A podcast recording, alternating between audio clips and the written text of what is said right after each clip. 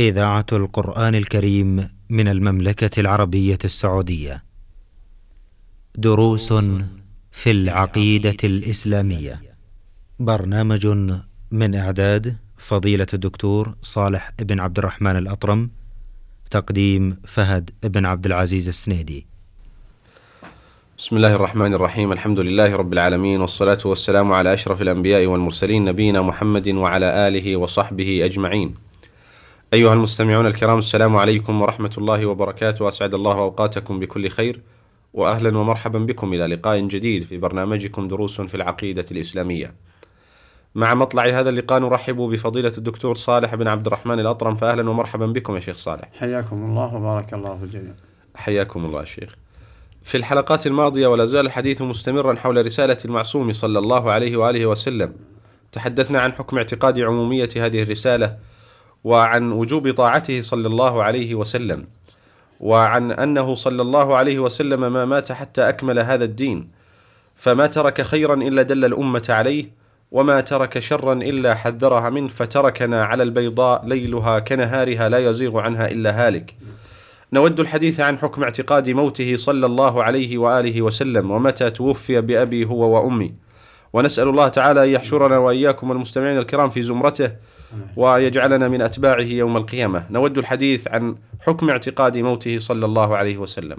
بسم الله الرحمن الرحيم. الحمد لله والصلاة والسلام على رسول الله وعلى آله وصحبه ومن اهتدى بهداه.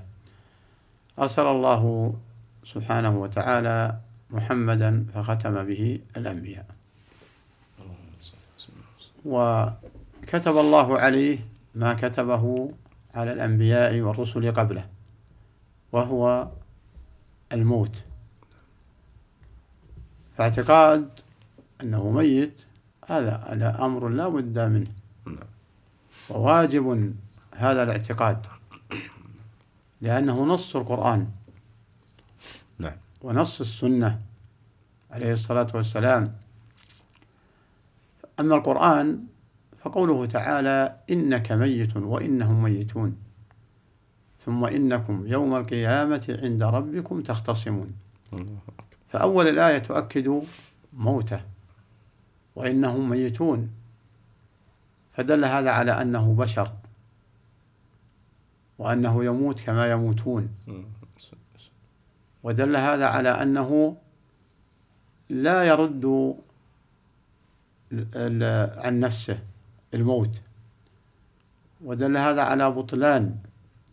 من اعتقد أنه لا يموت. فلهذا قال الله تعالى إنك ميت وإنهم ميتون. ودل هذا على أنه سيكون حجة يوم القيامة على أمته. ثم إنكم يوم القيامة عند ربكم تختصمون.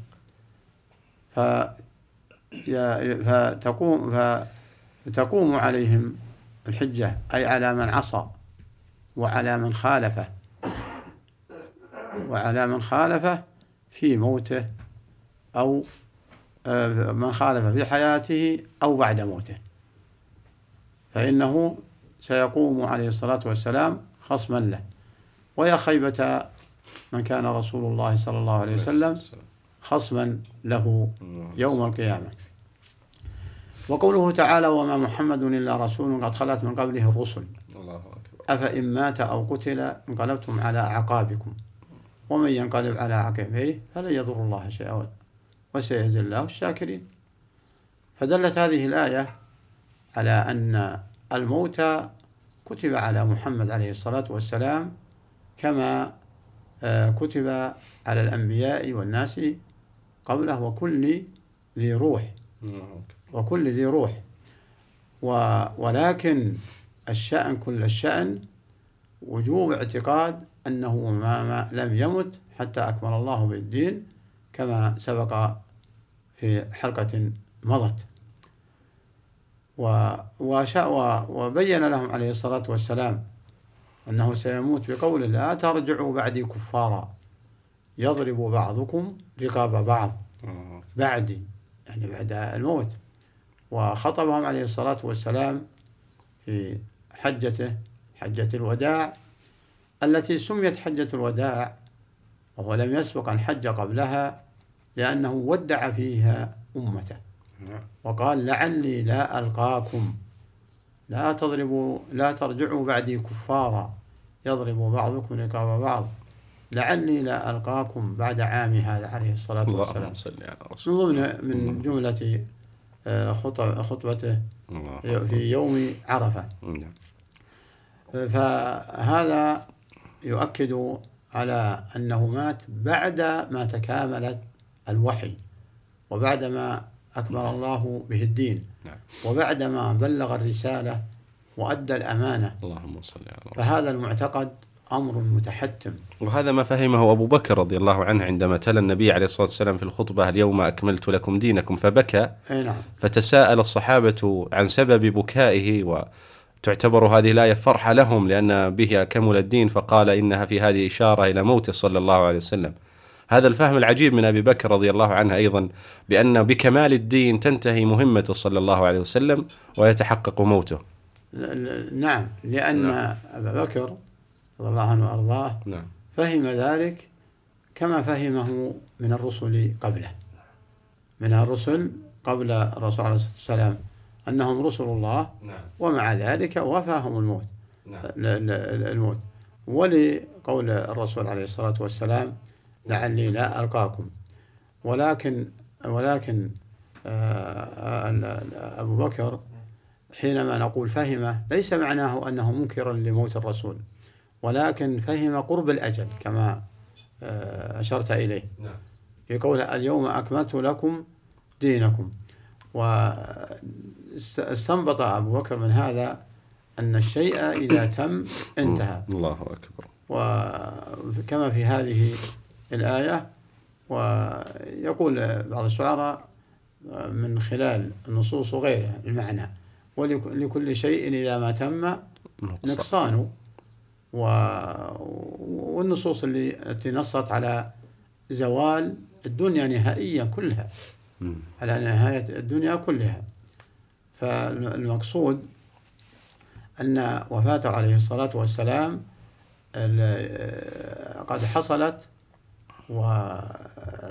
ولكنها الوفاة ال- التي هي وفاة البدن يعني من الدنيا وأما في البرزخ فعليه الصلاة والسلام بدنه الميت وروحه الحية خلاف سائر الأرواح ال- التي هي في في علم الله. لكن الروح عليه الصلاة والسلام بلا شك أنها رفعت إلى السماء. فالاعتقاد هذا يدل على أن المسلم الحقيقي يتمسك بالدين. لكن هل هذه ميزة؟ آه، لعل يعني أن يفهم أن المقصود أن بعض الأرواح فيها خلاف. لا في حياتها. هذا رد على بعض المبتدعة نعم. الذين يقولون إنه حي في بدنه. نعم نعم. إيه ل- حي في بدنه. لكن جميع الأرواح بالاتفاق أنها حية يعني الأرواح إما في عذاب وإما في نعيم. لكن روح روح الرسول عليه الصلاه والسلام غير. مم. هذا ما ما, ما فيها نعم. ما فيها كلام مسألة انه في عذاب أو نعم إلى إلى الرفيق الأعلى عليه الصلاة والسلام. نعم. روحه إلى الرفيق الأعلى. لكن لكن يقال آه، بدنه في قبر ميت رد على من زعموا أنه حي. فلهذا توجهوا له أن يدعوه ويتوسلوا به لزعمهم أنه حي. نعم. فحينما يقرر أهل السنة والجماعة هذه الحقيقة نعم. لأجل إبطال هذا الادعاء نعم. بأنه حي في بدنه الله. وأنه يسمعهم وأنه سيجيبهم في دعواه اللهم صل آه، في أن يدعو الله لهم فتوسلوا به. سيدنا. وهذا عند أهل السنة والجماعة باتفاق أنه باطل نعم. لأنه هو عليه الصلاة والسلام أبطل التوسل به. وقال لا يستغاث بي وإنما يستغاث بالله في حياته. فما بالك نعم بعد آه، وفاته؟ فمن أجل فمن أجل هذه الحقيقة وهذه النقطة نعم. آه، أهل السنة والجماعة قالوا هذه العبارة. نعم. بأنه ميت في وأما روحه ففي الرفيق الأعلى عليه الصلاة والسلام. وفاته كانت سنة متى يا شيخ؟ ومن عمره نعم. الثالثة والستين من عمره. نعم في الثالثة والستين. لأن توفي وله 63 سنة. السنة الثالثة عشرة بعد الهجرة. نعم 13 بعد آه، الهجرة. نعم. طيب في ال- ال- ال- الهجرة عشر سنين. فالثالثة عشرة من من آه، ما هو بعد الهجرة. لأنه أخذ في مكة كم؟ ثلاثة عشر سنة. إذا في السنة العاشرة من الهجرة. العاشرة من الهجرة. نعم. نعم, توفي في العاشرة من الهجرة عليه العاشرة. الصلاة في والسلام العاشرة من الهجرة. نعم, نعم. آه، أيضا في العاش- العشرة الأخيرة هي التي آه، تكامل بها الوحي وتكاملت بها السنة من الأوامر والم- وال- والمنهيات. وتقرير التوحيد ببيان وجوبه ونفي الشرك آه، هو ما أخذ عليه في مكة وبعد أن استقر في نفوس المسلمين وكثر الذين دخلوا في توحيد العبادة بدأت الشرائع من السنة آه، الثانية في الهجرة. نعم. بدأت الصلاة وبدأ الصيام. الصلاة بدأت في مكة. نعم. ب- بعد ما بعد الإسراء والمعراج. ثم في السنة الثانية بدأ آه، الصيام نعم.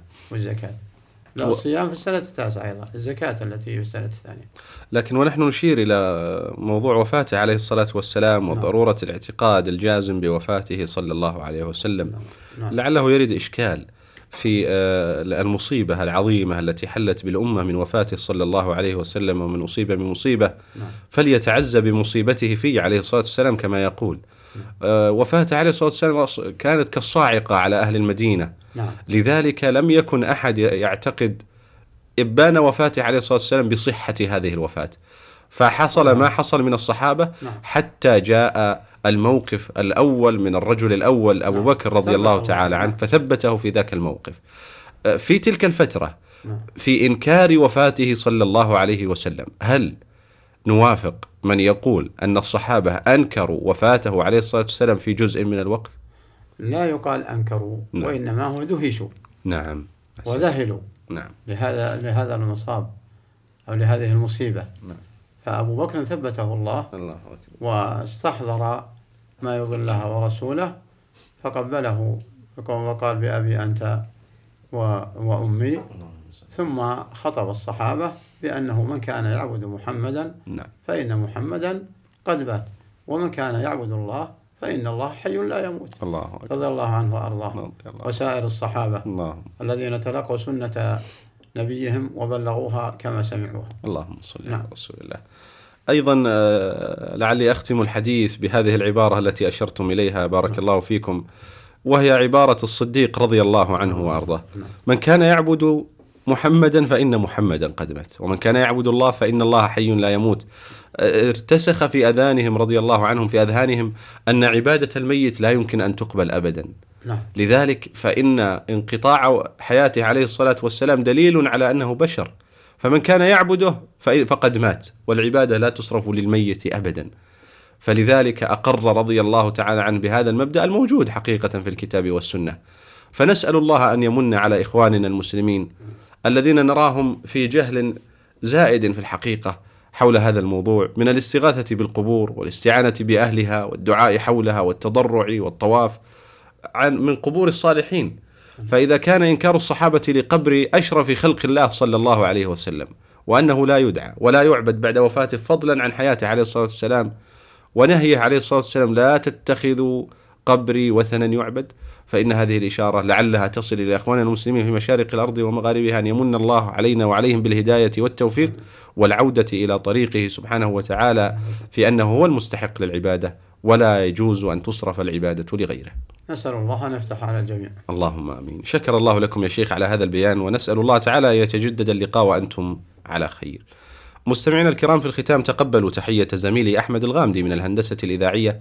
حتى نلقاكم في حلقة قادمة بإذن الله نستودعكم الله. والسلام عليكم ورحمة الله وبركاته. دروس في العقيدة الإسلامية. برنامج من إعداد فضيلة الدكتور صالح بن عبد الرحمن الأطرم تقديم فهد بن عبد العزيز السنيدي.